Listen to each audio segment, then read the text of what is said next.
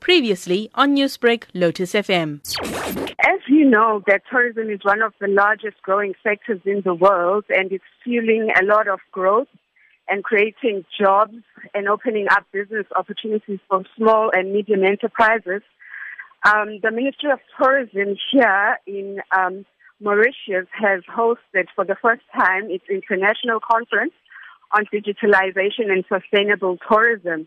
And we will be having a, a series of speakers that will be talking about issues on uh, sustainability within the tourism uh, industry. We have already had uh, uh the Minister of Tourism here in Mauritius uh, mention that, you know, um, Mauritius is now celebrating its 50th anniversary of independence uh, since 1968. This conference marks an opportunity for the Indian Ocean region to rally in showcasing their drive in the digitalization and also sustainable tourism.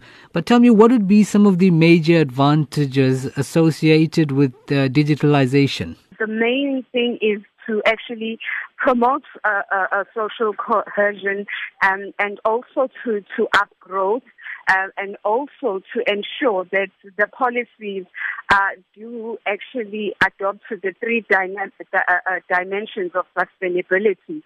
The main focus of this is to bring about sustainability with the whole digitalization of the industry. You are in Mauritius covering the digitalization and sustainable conference. How can local people make maximum use of this uh, digital transformation globally in enhancing tourism le- levels in the areas they reside? The world is actually uh, moving towards digitalization there are so many interesting aspects here that actually come to be, uh, where locals are going to be able to, for instance, I've just spoken to a gentleman who actually comes from South Africa. His name is Barry Clemens from Think Lab. They've recently launched a phone for hotels where you can actually make free local and international calls um, at no cost. So these are the kind of platforms that are being unveiled in spaces such as these ones. This conference coincides with the 50th anniversary of independence of Mauritius, bringing together high-level policymakers, including ministers for tourism, uh, tourism boards, as well as high-level individuals, of course.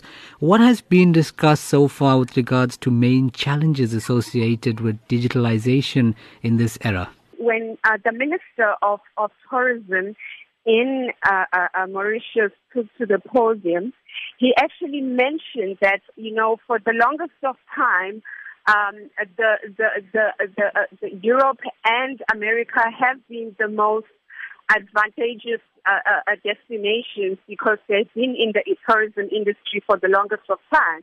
And the Middle East is picking up so very well, but the challenges are therefore to establish cooperation globally Newsbreak, Lotus FM, powered by SABC News.